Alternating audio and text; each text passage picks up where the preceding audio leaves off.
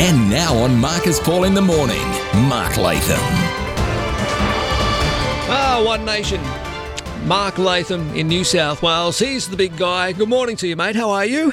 Going okay, Marcus. Good to be talking to you. Thank you so much, mate. Um, I, I had to have a chuckle this morning. Uh, we all like a beer or two, but s- we like frosting on our beer, not on the glass in Parliament House. This story this morning, the $63,000 glass door that uh, will enable privacy inside State Parliament on Macquarie Street, while after hours a few of the MPs have a bevy. I've got nothing against that, but it's a bit of a waste of money at the moment, isn't it?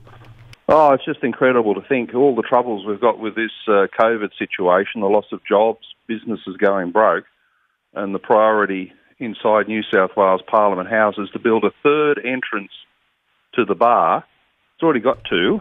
Build a third, oh, and to protect the privacy of anyone having a beer of an evening, to frost the door at a cost of sixty-three thousand dollars, as part of an extraordinary forty-three million dollar capital works program in that building. Get the money out of Parliament House and get it out to the businesses that need it.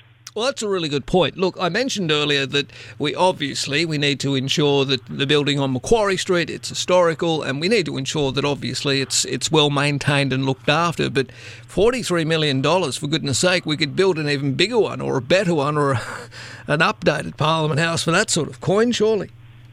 Well, absolutely. And I can assure you, Marcus, there are many people inside that building who look at the renovations non-stop. It's a non-stop construction zone, that building, and no one can work out what's the improvement that's being made here. There was a renovation in the dining room that when it was finished, the place looked exactly the same. There was the placement of bollards out the front on Macquarie Street over 12 months, many millions of dollars of expenditure, extraordinary disruption Yeah. apparently to protect uh, school students going into the building. You could have put them in off the back entrance, straight off their school bus.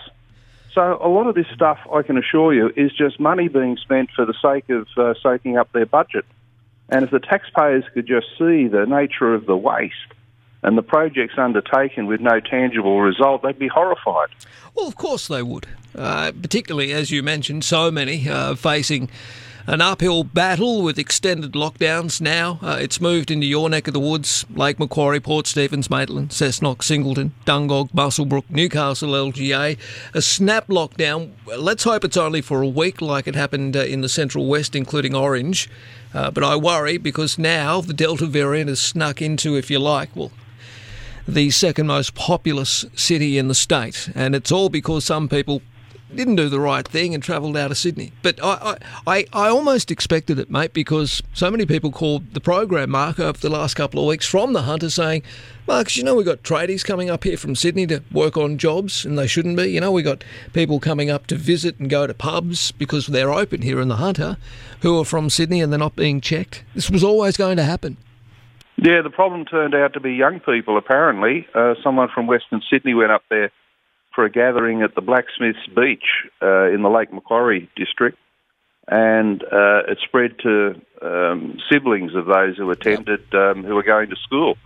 That's where it seems to have started, and I suppose those people who'd argued for the Ring of Steel approach that to come out of Sydney there needed to be some checking of who you are and the purpose why you were leaving, Yeah. uh, they've been validated in this, as have the people who said don't take the vaccines out of the Hunter and Lake Macquarie and give them to school kids in Sydney. Um, that was a policy that was always wrong, and it's been shown to be incredibly disruptive because people in the Hunter, where they're locked down, had their vaccine bookings cancelled, and now they've got to remake the booking and start all over again.